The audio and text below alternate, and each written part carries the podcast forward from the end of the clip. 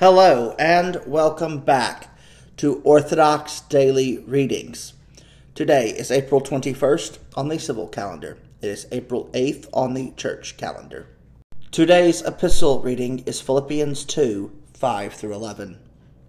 Let this mind be in you, which was also in Christ Jesus, who, being in the form of God, did not consider it robbery to be equal with God but made himself of no reputation, taking the form of a bondservant, and coming in the likeness of men.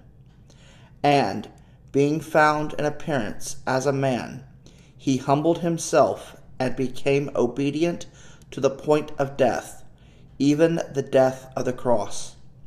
Therefore, God also has highly exalted him and given him the name which is above every name, that at the name of Jesus every knee should bow, of those in heaven, and of those on earth, and of those under the earth, and that every tongue should confess that Jesus Christ is Lord, to the glory of the Father.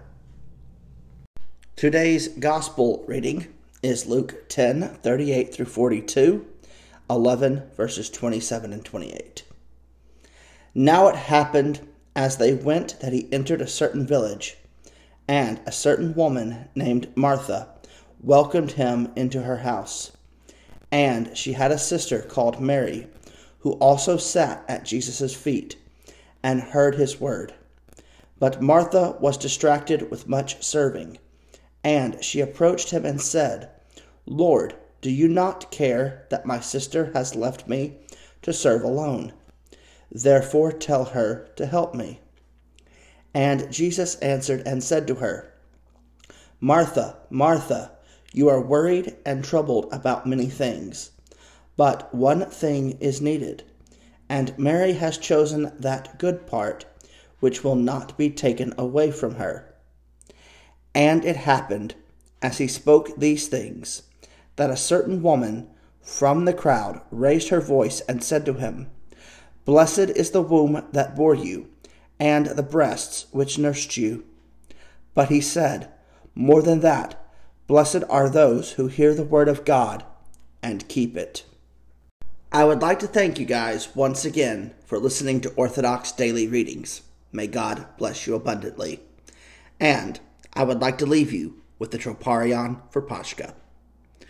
Christ is risen from the dead, trampling down death by death, and upon those in the tombs bestowing life.